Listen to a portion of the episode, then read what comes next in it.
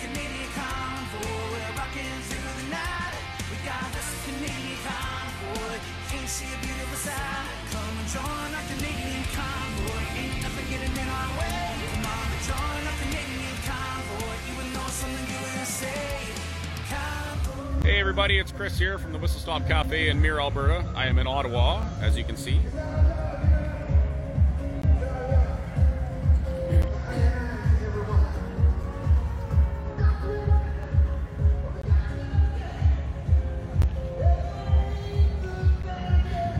Just want to do a real quick live here. This will be a short one. I have a question for you.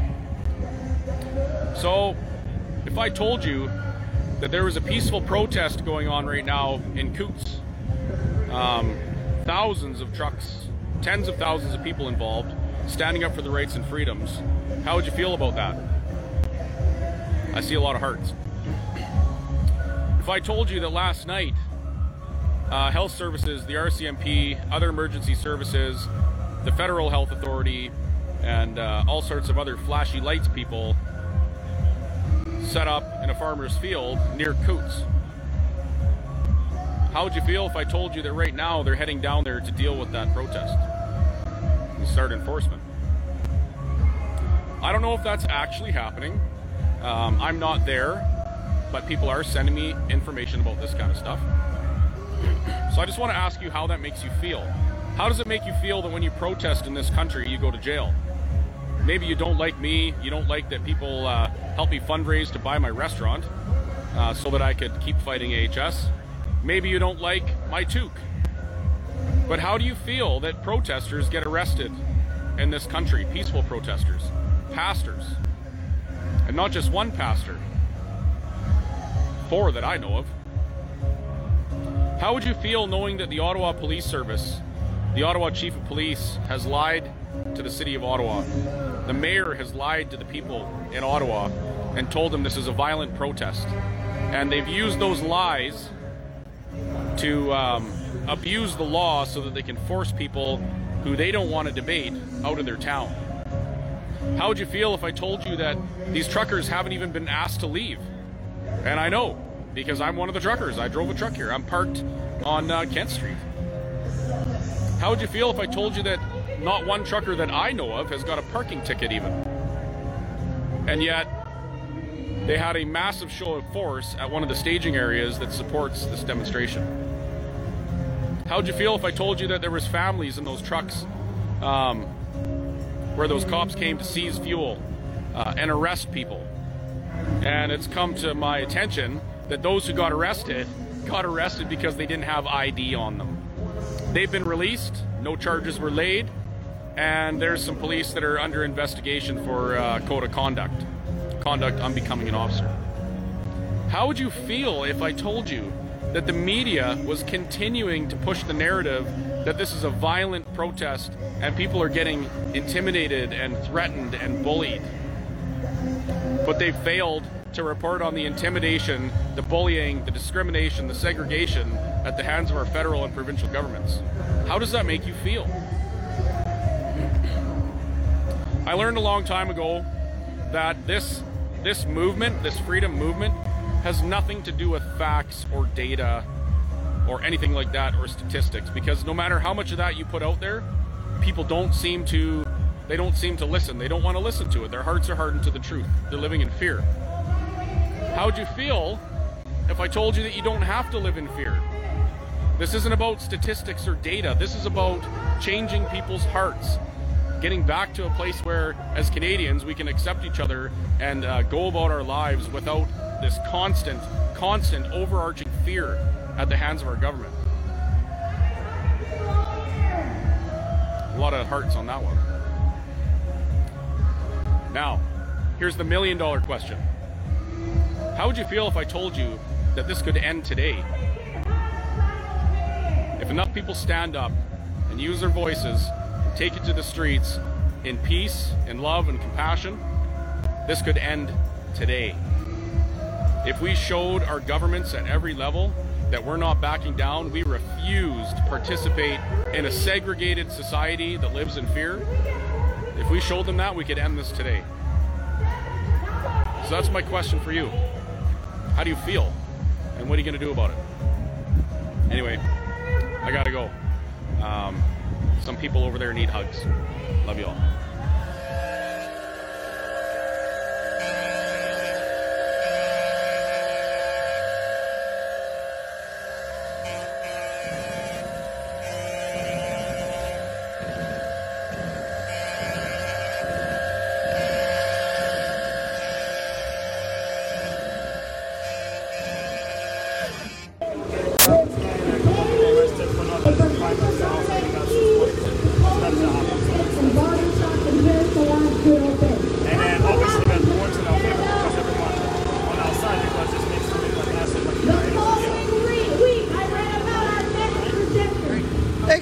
It's Kerry from the Whistle Stop Cafe. Jess, Chris. There you go. We're right in front of the Parliament building. I think Chris just did a live, but I'm doing a live here. We have uh, Benita Pedersen, who's our uh, MC today. She's from All Fired Up in Edmonton, and she's introducing Chris. So I thought I would uh, at least start that and give you guys a bit of a heads up. I'm working the uh, the uh, DJ booth thing again here. Different setup. It's like you got to be flexible no matter what you do here today, or this week, or this month, this year.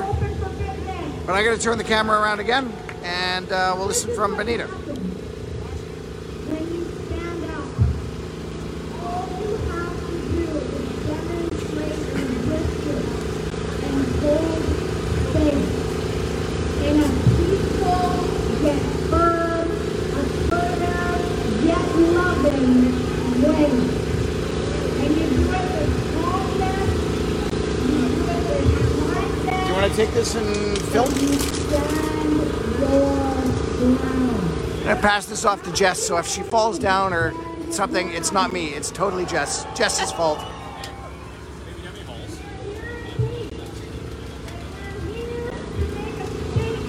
Well, I could have done that. I want you to go I'm up front. going. Okay. You want something from me?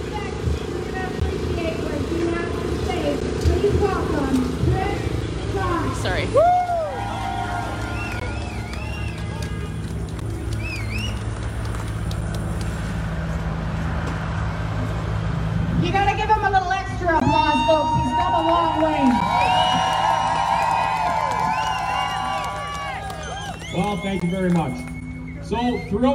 thing, I've been trying really, really hard to give people the proper information, uh, to make lots of feedback with the speakers. I've been trying to, to get the truth out there.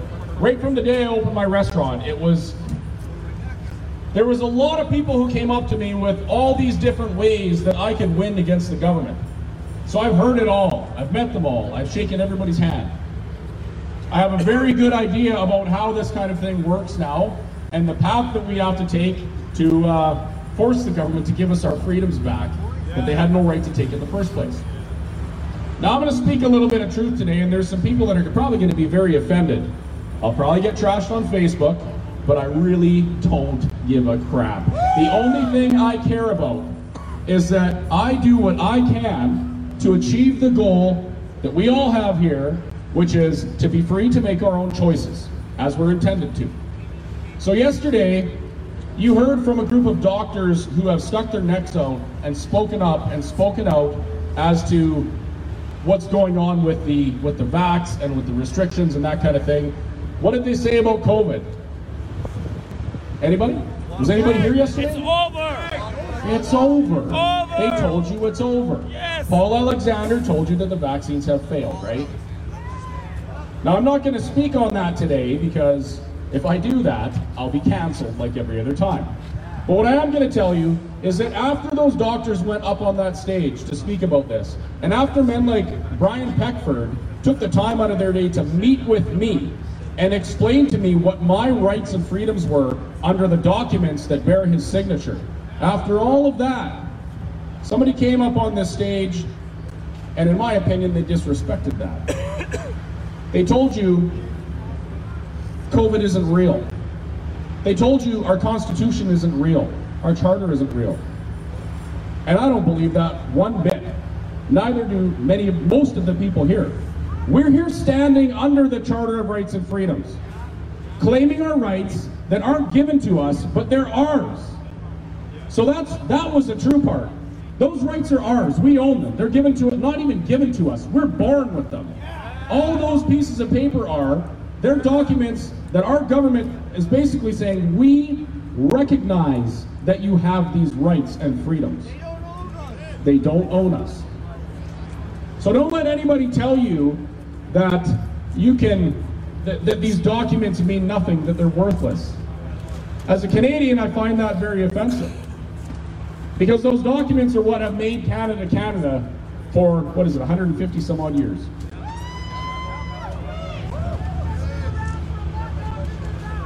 Yes, it has. Yes, you're absolutely right. So my message today is to remind you to stay on the straight and narrow. Don't be distracted when somebody comes up to you and says, well, you can just do a citizen's arrest on a police officer because they're violating your rights. How's that going to turn out for you? Right? You need to ask yourself, what of these things that you hear, because you're going to hear a lot of things from a lot of different people on this stage or in the crowd. What's plausible and what's probable? And you have to use your own heads and decide which, which path you're going to take. Are you going to stand up as free men and women and stand up and speak out, or are you going to be distracted by all this other stuff that's going to end you up in front of a judge and in a jail cell? And I don't have a problem with going to jail again. I don't want to, but I will. I'll continue to do this for as long as I have to do. If they want to lock me up in jail for being here, I guess they're going to do that. I'm on probation right now, believe it or not. I'm on probation because I held a protest at my restaurant. I was arrested for protesting what the government is doing. In Canada, that's what we have. We have our voices. I've said a bunch of times in the past that the most powerful thing in the universe is sound. The universe was spoken into existence, and the sounds that we make and the words that we say can change the world. Even the tone of our voice, it can change those around us. It's extremely important to stand up and speak out. But it's not all roses. Sometimes when you do that, you're going to be harassed by an authority, you're going to be thrown in jail, you're going to get fines, you're going to get tickets. Should that stop us? Should we be upset with those that are giving us those tickets? We can be upset, but we need to be respectful.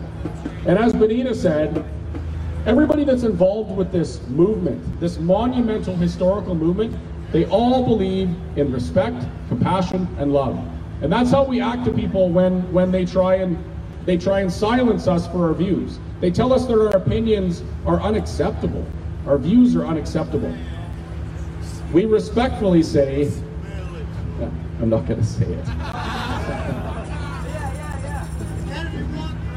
But we can't let we can't let anything distract us.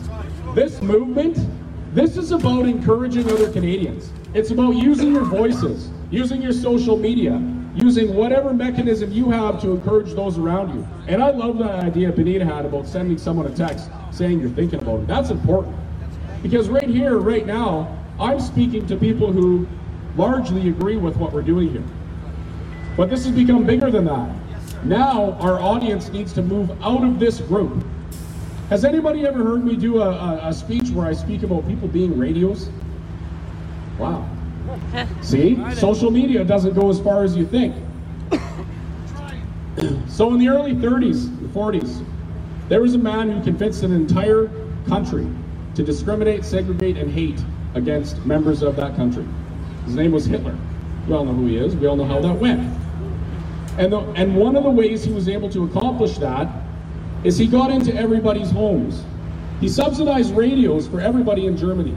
So everybody had a radio. And he used those radios day after day after day to put a message into their homes of fear. They had to fear this group.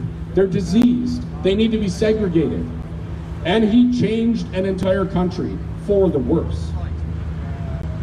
So we can take a lesson from that and not let history repeat itself by becoming those radios ourselves. Because in Canada today, I don't have the luxury of being able to go on a radio station and say my message. Because my message doesn't agree with the government. And the government says, if you have a message contrary to ours, you can't operate on the FM waves. as the CRTC says. The CRTC blocks people like me from, from giving my opinion to too many people. So how do we get around that? Do we go to CTV or Global News or CBC? Where are they? The back alley. We could try. The Ottawa Sun's here right now. That's awesome. They will report on this, but oftentimes they'll pick one flag or two flags out of millions of people, and that's what they show Canada. And they call us white supremacists and terrorists. Now, to combat that, Every person in this crowd, all of your friends, everybody who's like minded with us, everybody who supports these truckers and supports freedom in general, you all need to become the radios spreading this message of love, compassion, and freedom all around you. So wherever you go, if you go into a business, have a dialogue with them.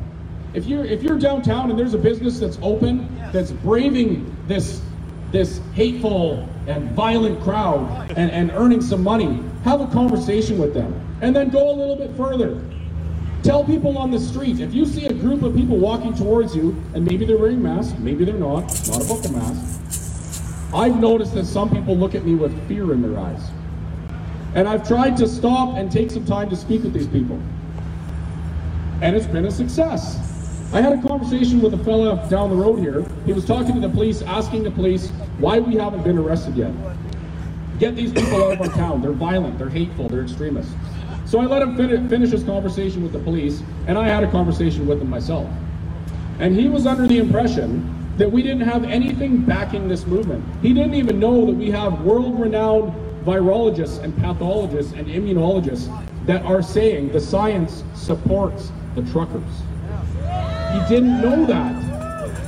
And if the people that aren't with us, if they don't have that information, how can they make a good decision as to how to view us?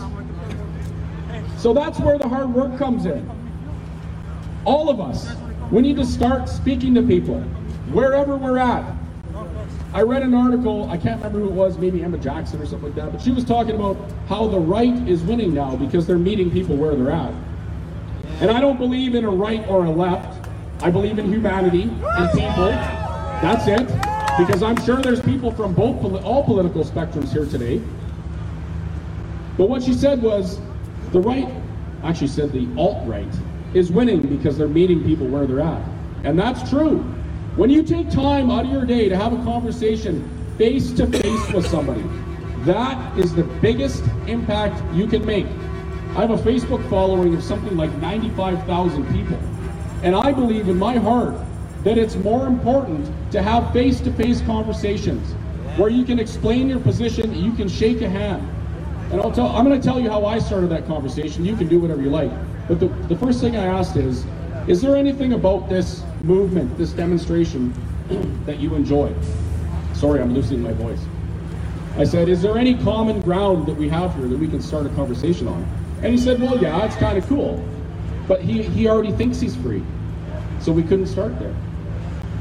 So I asked him, is there any common ground that we have as men that we can have a conversation? I can explain to you my views and, and listen to yours. And we had that conversation. It was amazing. And when he left, my, my words to him were, if you really want to know what's going on, come down here. Listen to the people that are speaking. Go to the truckers and ask them why they're here face to face. Get the information right from the horse's mouth. Because that information, it can't be spun by the media, it can't be used for a political agenda or purpose.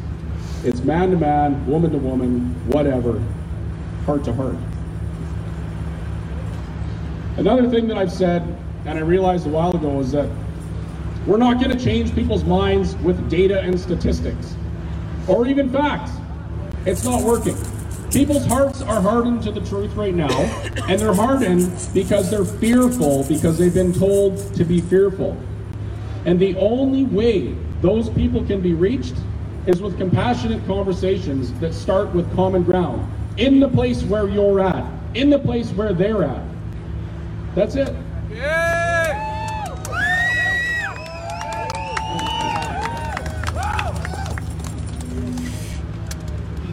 I'm sure I had more to talk about, but I can't remember what it was now. Anyway, thank you all very much for listening. I know that's not the exciting, we're going to do this and win conversation that you hear a lot of, but this is the truth for me. Yes, sir. That we need to start meeting people where they're at, having heart to heart conversations, and winning over hearts so that we can win over their minds.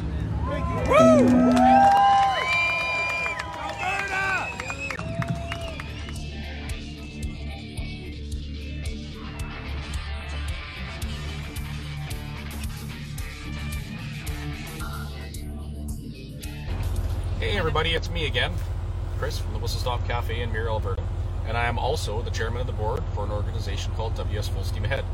I have a very quick ask for you today. I'm not asking you for something, I'm asking you to help me. If you are from Ottawa and you know of a business in the downtown area that has been severely affected by the restrictions and what's going on right now, a business that's open and trying to recover from this stuff, please let me know. Share a short story about what they've gone through. Um, I want to go and meet them and do what I can as an individual to help them out by purchasing their products. So please feel free to share that in the comments here. Um, I'll check it from time to time and I will do my best to visit these businesses and uh, uh, shake some hands and say thank you. Thank you. Hey everybody, it's Chris here from the Whistle Stop Cafe in Mirror, Alberta.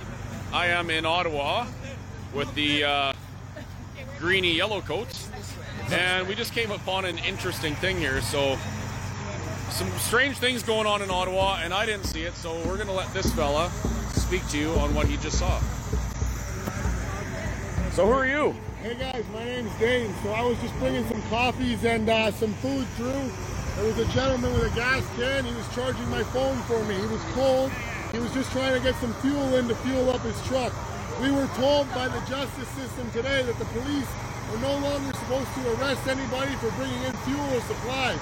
The man was just trying to fuel his truck. A whole bunch of OPP, along with some other officers, Ottawa police came. They picked up the gentleman, arrested him, uh, took him against his will. They uh, would not provide any names or badge numbers. I asked them, there's multiple videos of it, me asking them simply for names and badge numbers. They would not supply anything. All they would show is OPP on the shoulder and told me basically that's all they need to give. I, I, I told them that this guy's cold, we just need food, freedom. They don't care. They walked away, they're all not even masked. And, you know, they just treated the guy like nothing. He's gone. His girlfriend's alone in the truck now with no fuel. She's cold and she has nowhere to go. So let me get this straight. The OPP, who had a fight with the province over vaccine mandates for them and won and are now exempt from vaccine mandates, are, are arresting people who are fighting so that they don't have to be subject to vaccine mandates. Unfortunately, it would appear that way. This gentleman was doing nothing wrong besides trying to bring a gas can. He was super peaceful, super happy. Uh, he wasn't trying to hurt anybody. He just was cold. That's all he was, was cold. He just wanted to get warm. He only had one can, and, and he was just trying to keep him and his girlfriend warm. Wow, that's interesting. They wouldn't even provide his girlfriend with where they've taken him, or who is taking him. So, do you know if this fella had uh, anything from a lawyer? Does he know who to call? He, I don't believe he does, but his wife is down in the vehicle over here. Maybe we could give her some information. Okay, well, you know what? We're gonna see if we can reach out to the city of Ottawa and the OPP to find out if there's uh, if we can get this guy a lawyer or something like that. But let's go. Thank, thanks for le- thanks for telling us that story. No, That's thank you so much. yeah. Let's go. Let's go see if the OPP have anything to say. You're welcome. Thank you. So yeah, that's a pretty interesting story. And uh, I don't know. I'd rather slow things down now. Do you, do you guys have any comment on what just happened there? I didn't see what happened, so I can't. Oh, come Okay. on, sir. You were right there. No, no. Does, Uh, is it? Am I allowed to walk with a jerry can right now? The jerry can. Yeah. If I had a jerry can with fuel, could I bring it down here and fuel these guys up? We need to talk to the Ottawa Police Service. So we're the OPP. We're keeping the peace right now. Okay. The Ottawa Service. Okay. The Ottawa Service is taking enforcement. So you guys, if, if I'm carrying a jerry can and I go to fuel someone up, it's not you guys that would arrest me. I'm here to keep the peace and support the Ottawa Police Service. But fuel Okay. is essential Why was he surrounded by OPP? Why did OPP insist in arresting gentlemen who were simply bringing up a jerry cans? Also, I asked many OPP for their names and badge numbers. Nobody would provide me with a name or badge number. Which is public. They simply We have showed the the right. shoulder said contact the OPP. If I How can tell you my full OPP name, you there's no should name tell badge me your number? full name or your badge. It's what it is. Yes, you've been great. You've been great, but the other gentleman would not do that. There's multiple videos that we have of OPP officers not providing their names and badge I'm numbers. videotaping. Yeah, Absolutely, we're, and we appreciate you. We, Um, I'm not saying you have done anything wrong, but a lot of members on your staff.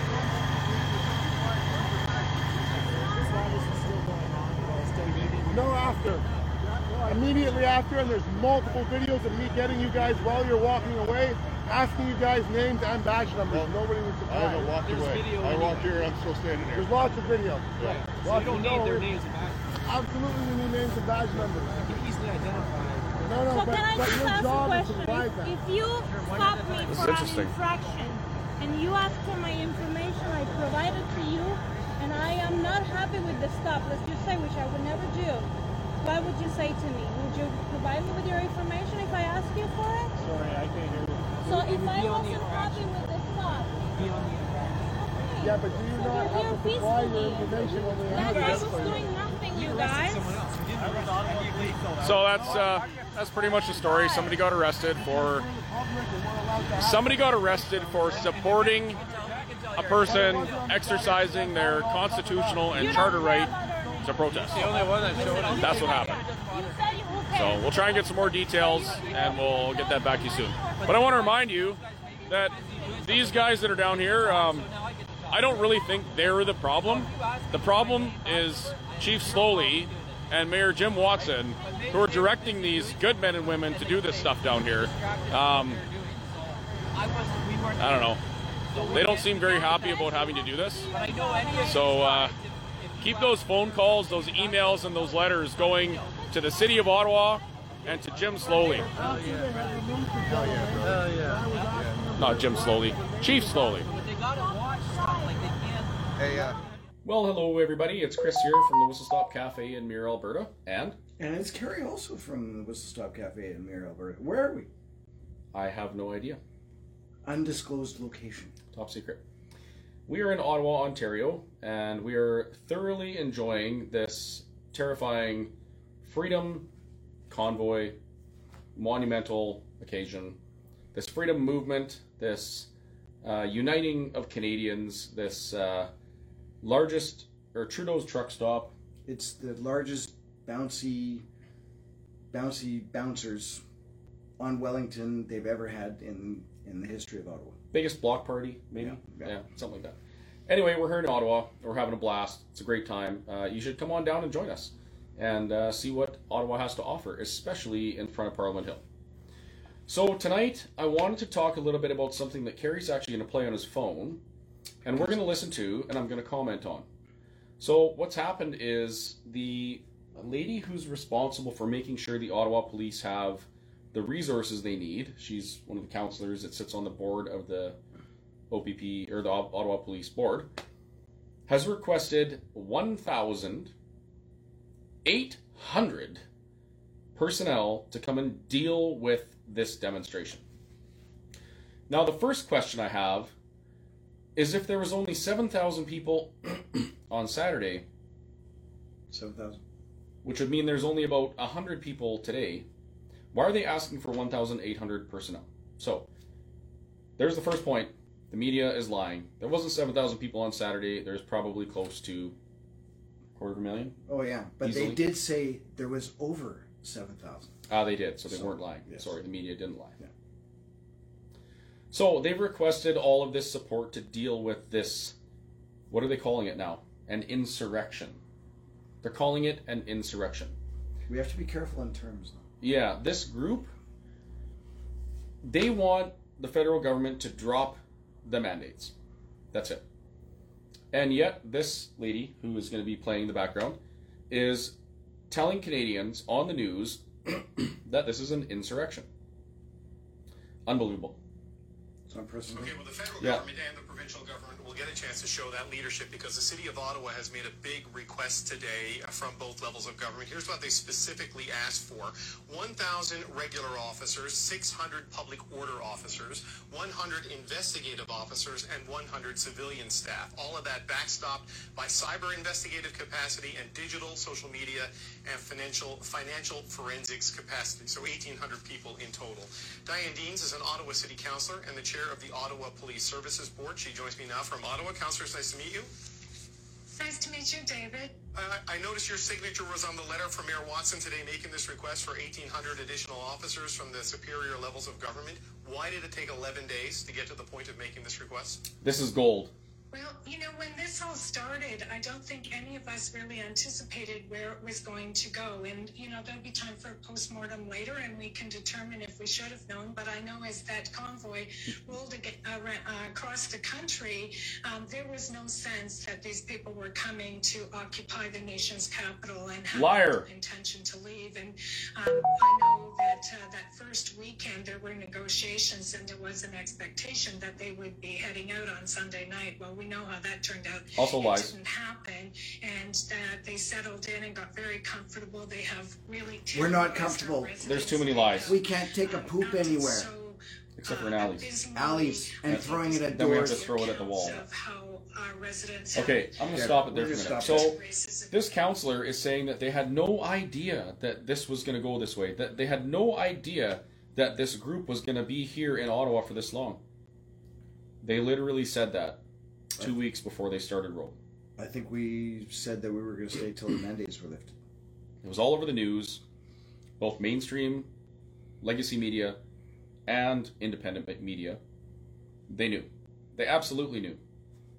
But the reason they didn't do this before is because they thought that with some fancy words from Prime Minister Trudeau telling Canadians that this was a group of white supremacists and uh, violent people and they have unacceptable views and opinions, he thought that he could discourage the movement and turn Canada against the truckers. And then it all fizzles out. So he hasn't bothered to do any kind of a debate, any dialogue, nothing. He's trying to use cancel culture to end this. What do we? What is it called? Protest. We'll just call it a protest. To end this end this protest. A protest without porta potties. Protest without porta potties. It's a shitty situation. Crappy. Yeah. It's bunk.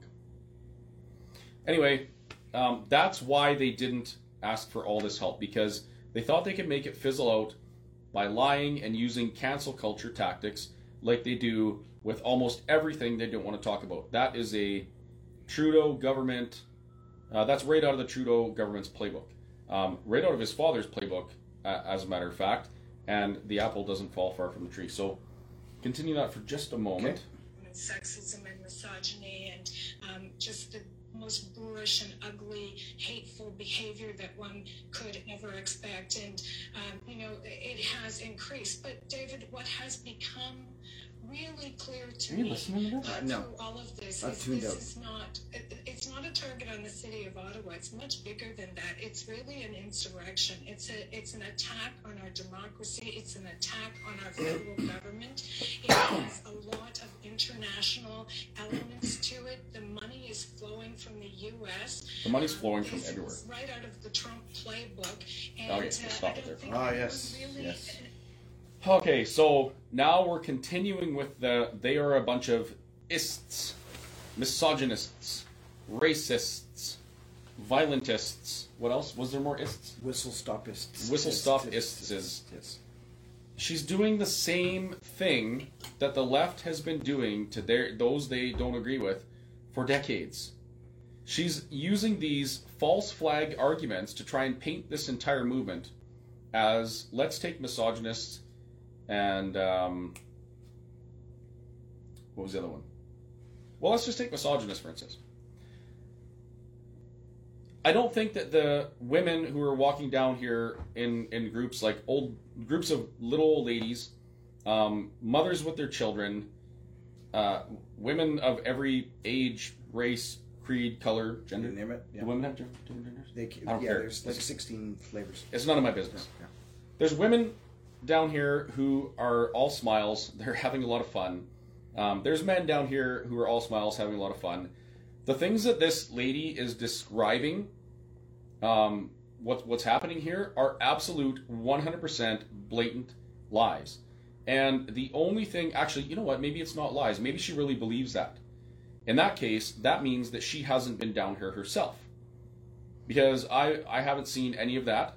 I haven't seen any reports of that. I haven't seen anyone get arrested or removed for anything, anything like that. And yet this lady is still perpetrating this stuff on the on the legacy media. I wonder why they don't ask somebody like me, who's actually here on the ground taking pictures and videos and talking to people every day and sharing stories. Why don't they ask me what's going on here? Have you reached out to them? No. Have you called them? No, of course not. I wouldn't do that. I have not. They'd twist it around it. They would twist it. Maybe I don't know. There, it comes to a point where, as a as a media, if you're watching this going on around you, there's only so long that you can toe the line of uh, of, of promoting the government agenda and the narrative they're spinning for for what's happening here before you have to stop, regroup, and start going with the uh, the the status quo and the real and the truth. Because once the truth comes out, and you've been reporting all this bullshit for pardon me bull crap for uh, three or four weeks, they're going to look pretty darn stupid. As is is this counselor. Yes. So let's listen to a little bit more of that um, uh, hateful tirade. looked at their web pages, listened to the interviews, or watched any of the numerous videos they posted as they rolled towards the nation's capital. It was So he's giving the councilwoman crap for not knowing. Dig in for the long term. And I know you say you have to wait for a post-mortem, but I just don't understand how the city and the police force did not know when practically everyone who's paying attention to this knew they plan to stay here for the long term. Good question.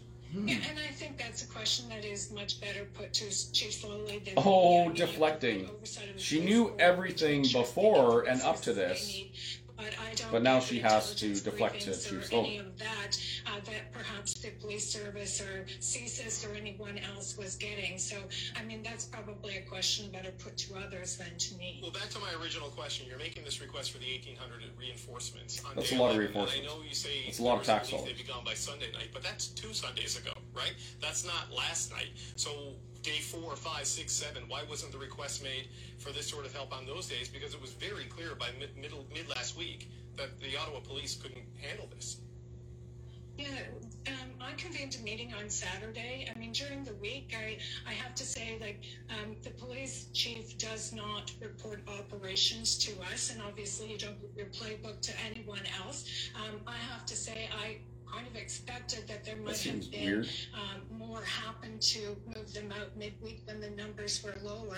On Saturday, when they were um, bolstering the numbers again, I called All special 7,000. meeting of the police services board, and I did that to ask the chief basically one simple question in keeping with the mandate of the Ottawa Police Services Board, which is to provide adequate and effective policing in the city of Ottawa. And I asked him, did he have the resources that he needed to meet that mandate and to put down this insurrection? And his answer was no.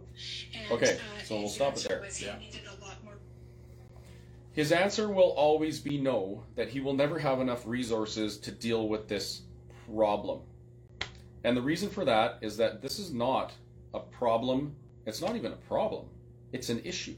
This issue doesn't have a policing. Uh, it's it's not a a policing solution. There is no policing solution here, or at least any policing solution that would be palatable to any Canadian. I shouldn't say any Canadian. Nadine would love to see me get tasered. That is true. Crap my pants on TV. Exactly. Anyway, there is no policing solution that would be palatable to the majority of um, um, loving, compassionate Canadians. So, policing solutions would be basically using force to run everybody out of town and then bringing in those giant Sikorsky helicopters to start hauling trucks out and dumping them in St. Lawrence. Apart from that, maybe, just maybe, the federal government should actually talk to people. Maybe the federal government should come to the table and say, hey, um, we see that you've been doing very, very hard work to unite Canadians. You've done a better job than any government has in the past. you also seem to have a very, very strong team of doctors and scientists that are supporting your requests. So let's have a dialogue here. But that would require that they would have actually had to come to watch what's going on at the stage and watch other independent media. Yes. And I don't think they have. They haven't. They're probably scared. Yeah. Um, the honking was a little bit Intimidating. intimidating. Very intimidating.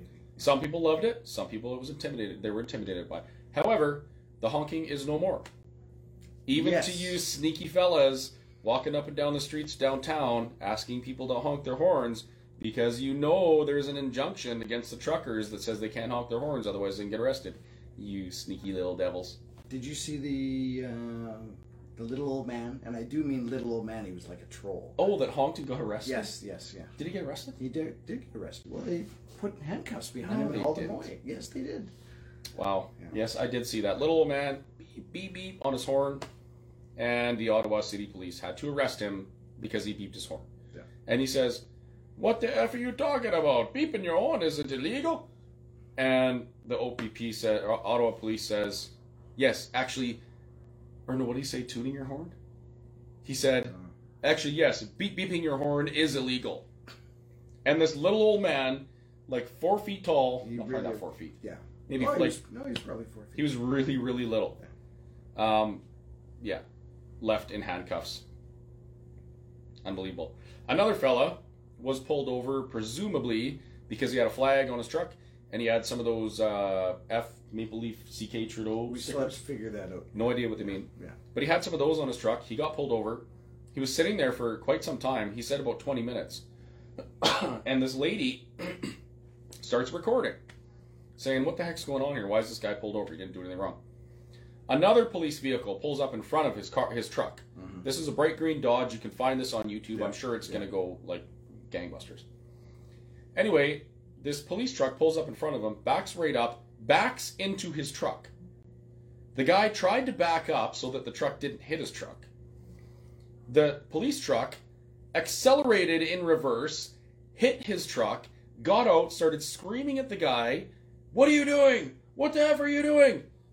And they ended up dragging this man to the ground, putting him in handcuffs, and arresting him. He, he, he got arrested. Thank God for these then. Yeah, but it's all on video.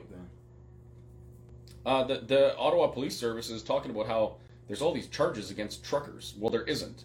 But you know what is happening? There's a lot of investigations into dis, uh, un, conduct unbecoming an officer, and dragging somebody out of their car because you backed into them. In my humble opinion, I'm not a lawyer or an ethics professor, but doing that I think is conduct unbe- unbecoming of an officer. Yeah. I mean, what's next? Are we going to start? Are the police going to start um, tripping old ladies trying to use the crosswalk because the light turned red while they had a few steps left? Seriously, the hell. So anyway, the narrative continues from the police chief here and the media, hmm. which makes it our job and your job to share this information with your friends and let people know that there's another side of the story. I've said that before, haven't I? You have a couple of times. Talked about the other side of the story. Yeah. And what? Which issues have I talked about that for? All of them? Oh, we better not mention them. I might get canceled again. Anyway, there is another side to the story, and in this case, the other side of the story deals with truth. What the that councilwoman is saying, what the chief of police is saying, what Mayor Jim Watson is saying, are lies. They're forcing you to fear these demonstrators so that you don't go down there and hear the message. And the message is wonderful. The message says, it's over. Don't be scared. Live your life. We love you. We're That's trying nice. to uh, trying trying to get a live feed or some consistent feed of the the speakers and kind of what's going on at the main stage because we're there from 11 till 5 every day and uh, a lot of the times they have great speakers uh, dr hodkinson and uh, paul alexander dr paul alexander um, and many others, and uh, and even some of the stories that we've just heard uh, being told on the stage. But I'm very often behind the stage, so I can't run out there and, and, and do that. So we're going to try and set up a camera for that, and uh, I may do clips at the end of the day. And Oh, that's do a good sort of idea. Yeah. That's a really good idea. you You know might as well add more to my stuff to do. May as well. I mean, May you're not well. busy enough as no, it is. No, no. One thing I really like about Paul Alexander, Dr. Paul Alexander, is that someday that man, very likely, will be sitting in a courtroom with me in front of a judge mm-hmm. with Deena Hinshaw discussing the things I've said, the things I've done, and how I was right and they were wrong. It's true. I'm excited for the day that Dr. Paul Alexander testifies on my behalf against Deena Hinshaw. Deena Hinshaw graduated from medical school, did an internship, and then went right into office as a chief medical officer of health. That's the entirety of her medical career. Med school, politics, boom, politician. Paul Alexander, on the other hand, has a resume that, I mean, the thing could be written like an encyclopedia, was the uh, chief advisor, chief medical advisor for health to the White House during the Trump administration. And the, the, the knowledge this man has and the credentials completely blow all of those other people out of the water. Like those 10 doctors, those 10 family doctors in Edmonton that say, we need to lock down harder because of this. Those were those were family doctors who run clinical practices. And they're telling world renowned immunologists, pathologists, and virologists that they're wrong. I'm very, very excited to see how those conversations go in. So, what else was on there today? Was there anything worthwhile? Well, actually, I was just gonna. We're gonna do a segment that we call Ask Chris. And, What? Uh, yeah, yeah. I don't have anything flashy to come up, and so I was just gonna scroll back through a lot of the comments. Um, Carrie, your hair is amazing. Um, I hear that a lot. Yeah. yeah. Um, um, your beard makes you look ten feet taller. Well, thank So you. there's a lot. No, they're about me. Oh, Comments. Comments about me. okay. Um, It's all about you, Carrie. it's all about me. It's all about me. Oh, it says Oh, rotate it the says device. rotate the device. Um, so did you talk anything? So Chris and I haven't actually seen each other in like two days. Right. Uh, that's not true. We did have beers yesterday. I was sleeping. One beer. No, okay. I drank. Yeah, I was sleeping. Okay, no. Um, so I haven't even watched any of the live videos that he's done, and I'm pretty sure he hasn't watched any of my videos because he never likes them. Yes, I do. Oh, you like? Okay. So um, yeah, that's kind of where. Uh, because of that, I'm not really sure what you've talked about. Did you talk about the jerry cans at all?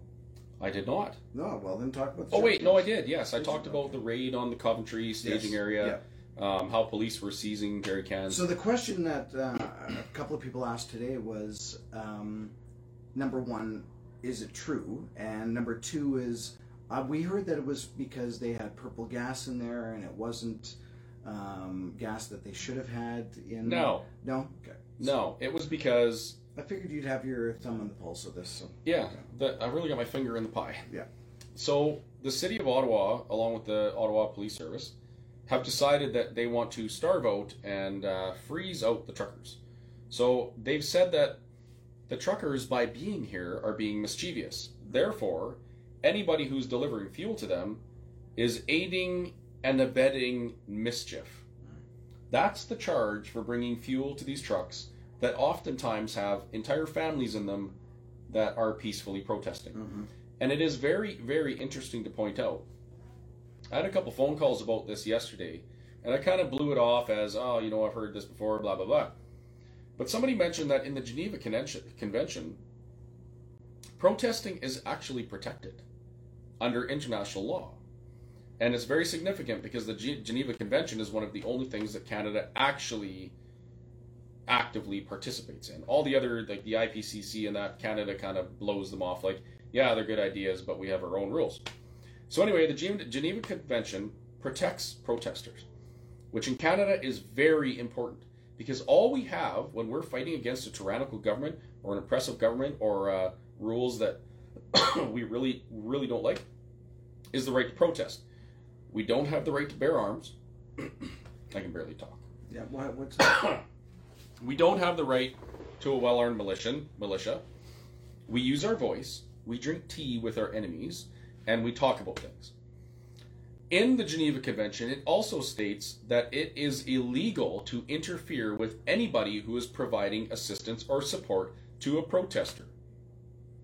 That's why, in the previous protests that we saw in the United States over the last few years, and I'm not going to name them, mm. that's why the police were unable to stop those going into those towns that were occupied by those protesters and prevent them from getting supplies. And that was a big question to me is like, man, they're they're burning their city down, like they're actually destroying businesses and, and smashing windows and stealing stuff out of there. And the police aren't even stopping their supply lines. What the heck's going on here? That's because under international law, their right to protest is protected. So um, I thought it was all kind of malarkey until my lawyer sent me that. And he said, We have something here. And I said, Here's the ball. You run with it. Do what you got to do. So I'm very excited about that.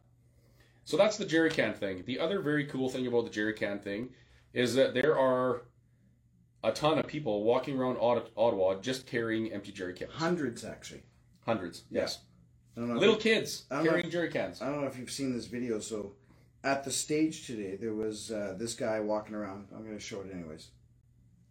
If I can do this, can I do this? I can. You can do it. I can do this. I have the technology. No, I don't. this is hilarious, actually. It should just play over and over, but maybe not. I don't know. We're going to do this anyway.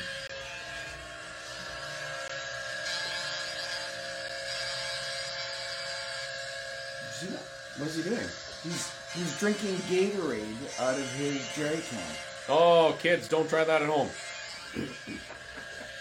yeah, so um, the things they've done to the demonstrators here, be it uh, smear them in the media or take away their fuel, so they thought, uh, are all opportunities for others to further support this movement by doing things like take your jerry can to work day. And no, do not take a jerry can of gas to your workplace. Take an empty one. Yep. Because yes, that would just be unsafe, especially if you hate your job. Yeah. But it's very, very cool to see. Was that pretty much it? No, I was going to show. Here was a, a suggestion. I just have to wait for the ad to play first. Oh, a suggestion. Yes, exactly. Sorry about the ads. Um, yeah, sorry about the ads. Okay, we'll do that. If everybody walked around downtown Ottawa, Oh my goodness. can you imagine? Can you imagine? Oh my goodness. Can you imagine? You know what's going to happen? The police are going to be walking by. They're going to hear that. think it's a truck honking. And Oh, they're going to next door start. to you? They're going to start dragging truckers out of their trucks and handcuffing them on the ground for beeping Well, I- I for thought was- beeping their horns. I thought it was funny. It is. It's freaking hilarious. There's a lot of funny stuff. It is. Yeah. You have to be here. Yes, you do have to be here, and if you're not here, come here. Oh, Are you oh. are you allowed to use whistles instead of horns? why not? Everybody loves a good whistle stop burger. Oh, something else. So yeah, you should be here. Why aren't you here? Get down here. Uh, you can't bring a big truck into Ottawa right now, but you can bring your vehicles. You can drive a car downtown Ottawa. You can get around just fine. None of the roads are blocked anymore. Actually, that's not true. There's a couple that are blocked, but you basically go around the block to get to the other side.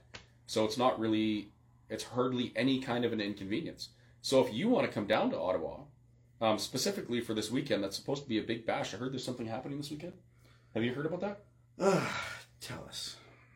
Well, I want you to tell me because I don't. Know. Well, Really, actually, I don't know. either. We don't know much.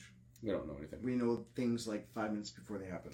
Okay, so this weekend, this Saturday, is supposed to be a great, big, huge, fun Freedom Festival in Ottawa on Parliament Hill. There's bands. There's bands. Ban- There might be dancing. There will be dancing. I can tell you that because there's been dancing every single day since we've been here. It's true.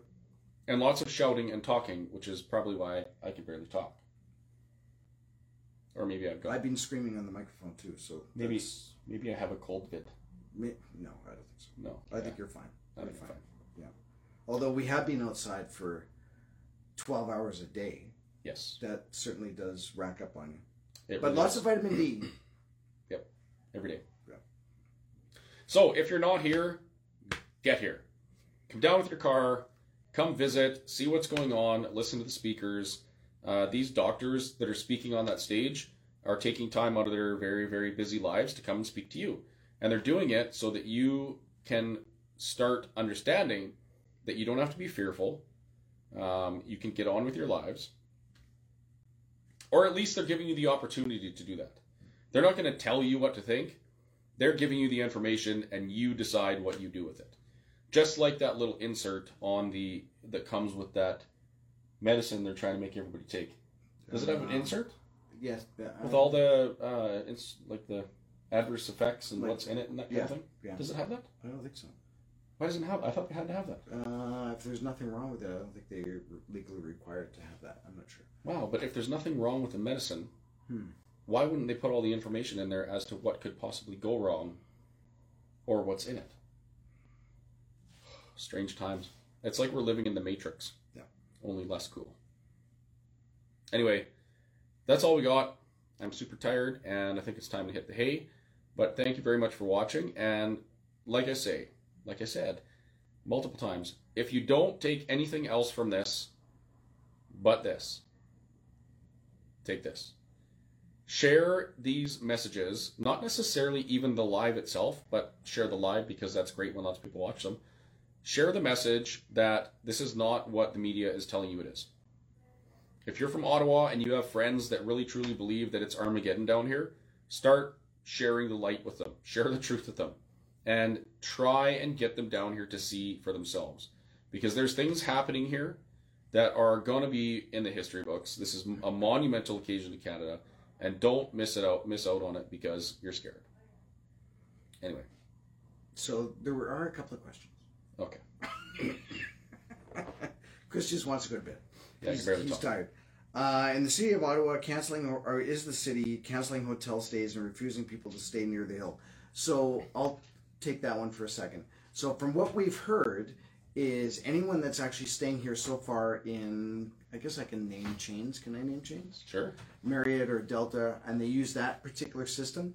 If you've already been here for a week and you try and extend it online for a little bit longer, you will be canceled or, or basically said that your hotel room is full. That seems to be working online. However, if you go downstairs to the front desk and you say, I'd like to keep the hotel room longer, they could say, well, your room looks like it's it's actually booked by someone else, but you can be moved to a different room. So that seems to be the way that they're getting around things, and I've heard that from uh, quite a few people here. So So it's weird. Just to expand on that, the federal government did actually book a whole bunch of hotel rooms to be kept empty to prevent people from coming to Ottawa and getting hotel rooms. So your tax dollars are being spent very wisely here. FYI information. And a lot of questions on uh, Coutts and Milk River, and uh, obviously we're in Ottawa, so we don't really know. But people have been sending emails and videos, and the drone footage of uh, It's Milk amazing. River is is amazing. It almost is bigger than than here. I think and, it is bigger And the reason is because it's wider too. Here, uh, Wellington is what four lanes across, maybe. Yeah. Probably two. Is it a one way? I can't tell. No, it's two. Um, so it's two and two, uh, four lanes, and yeah, it's full. But they always keep one lane open for emergency vehicles. And We've said that before too, that they pretty much have to have that so that if somebody runs into a problem after shoveling all the snow, Yes. yes, then they need to get on, get in an ambulance, so they'd be easy to do. But the Coutts, if you haven't seen it, or just look up Coutts drone or Milk River drone, and you will see how wide it is and how many cars, and the length of it too. So yeah, it's very small and minor and fringy. yeah, it's very very fringe-ish. But yeah, I mean, trying to do something like this in a city like Ottawa is different than doing it on, you know, a freeway Yeah. At a border crossing. There's a lot more room down there, and I'm I'm sure they have way more vehicles. And I, I don't know if we actually even touched on this, but when we got here, the the police, I'm assuming, or the city, actually took trucks and put them across the uh, the streets so that the other trucks couldn't go go past them.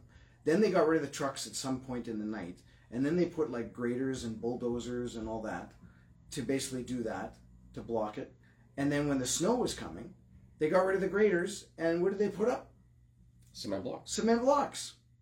So I mean, there is uh, a bit of I don't know what you want to call it. Well, I would say that most of the trucks right now that are plugging up the downtown core could be parked in front of Parliament where they were intended to be in the first place. Yes. Yeah. Uh, which would alleviate the stress on the downtown core, but the city has chosen not to do that. Yeah.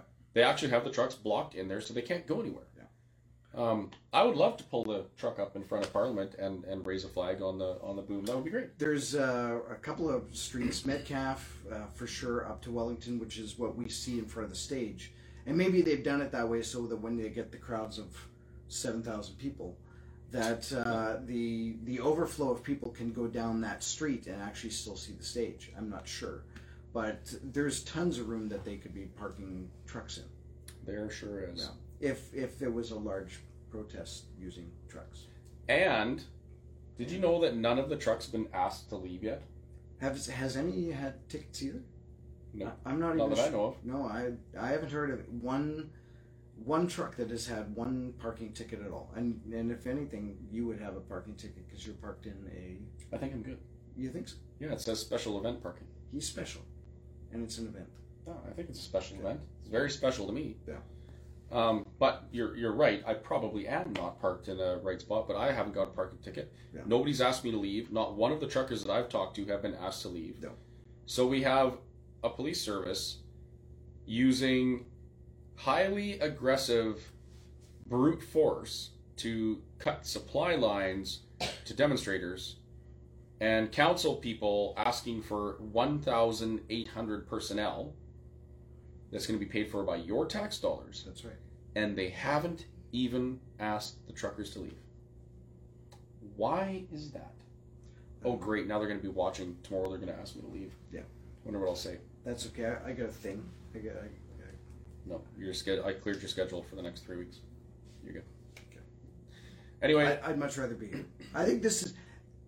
We've had this conversation. I'm actually supposed to be elsewhere at the end of this week and, and doing some other work, but this is more important. This is definitely more important because if things work out and we get rid of the mandates When where we are, when things, um, it will just be better for everything going further. So yeah, definitely, uh, this is ground zero. This is where we need to be, and uh, and and seeing what we can do and how to be part of what we're doing. Yeah, and to that councilwoman, did you catch your name? I didn't catch your name. I have a message for you. Demanding our rights and freedoms um, that we're born with, and the government has acknowledged in documentation that we have, is not being an insurrectionist. Don't you dare sully everything this movement is trying to do by focusing on some wingnuts who think that they have some paperwork to, to take down the government. That is not what this is about. It has never been about skirting democracy like the Trudeau government does all the time and like our our provincial health services do all the time through crappy legislation that shouldn't even exist. This is not about skirting or or bypassing democracy. This is about demanding democracy. This is about getting so many people across Canada to stand up that the government recognizes that this is a majority and in a free and democratic society, the majority has power. Mm-hmm. Yes. That's what it's about. It is the most democratic thing that's happened in Canada in the last two years. And don't tell me, oh, the Liberal election was a democratic process. No, no, it wasn't. Bought and paid for. Prove me wrong. Change my mind. I think that's it. Is there anything else? That's all we got. No. Because I feel like I say I think this we is need, it. We need better lighting in here. Why? I don't want people to see my complexion. No, that's true too. Yeah. Okay. Well, we'll we'll figure out on um, different different studio setup. Studio? We get a studio? We get a studio. We were actually in uh, the PPC studio the other day. Yeah, we did. I should have posted that picture. Yeah. Maybe s- yeah we still can. It was pretty neat. Yeah. Yeah, Maxime Bernier was nice enough to let us warm up and have coffee in his office and visit with his assistant and check out his uh, studio where he does his speeches from. It's pretty neat. Yeah. So I think that's it. Is there any other questions? Anything pressing? I was What's this one here? This one looks big. Keep it up. big question? It's the most democratic thing that has occurred in Canada. Yes. I said that.